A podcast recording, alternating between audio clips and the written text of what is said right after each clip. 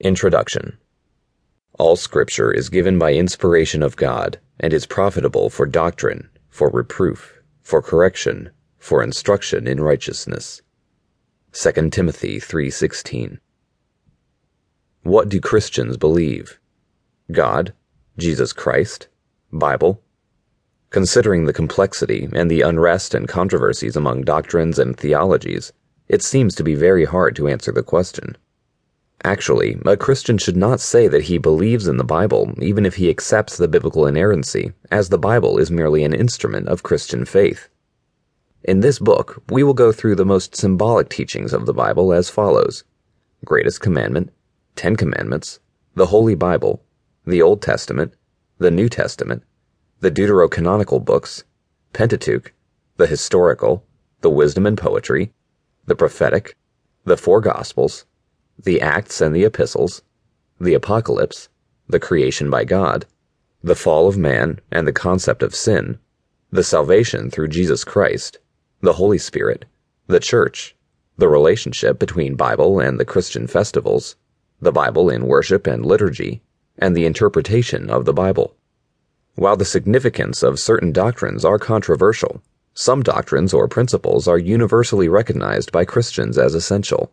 Jesus Christ's two greatest commandments love God and love each other, the Ten Commandments, the Trinity of God, the creation by God, the fall of man, sin, the salvation through Jesus Christ, and the power of the Holy Spirit. This book aims to explain briefly how these significant ideas are expressed in the Bible. See chapter 1 and 2 and 10 through 13. However, before we enter the speculative world of these abstract ideas, we have to go through something more concrete. We need to know what the Holy Bible is. The Holy Bible consists of Old Testament and New Testament, but the content of the Bible varies with denomination. For Catholic, Eastern Orthodox, Oriental Orthodox, and Anglicans, the Holy Bible also includes deuterocanonical books, with different book lists. For example, the Book of Enoch is only recognized by the Ethiopian Orthodox Church and the Eritrean Orthodox Church. However, as this book is not for only one particular denomination or one particular book from the Holy Bible, we will only look at the whole picture that the Holy Bible used in the Universal Church has given to us.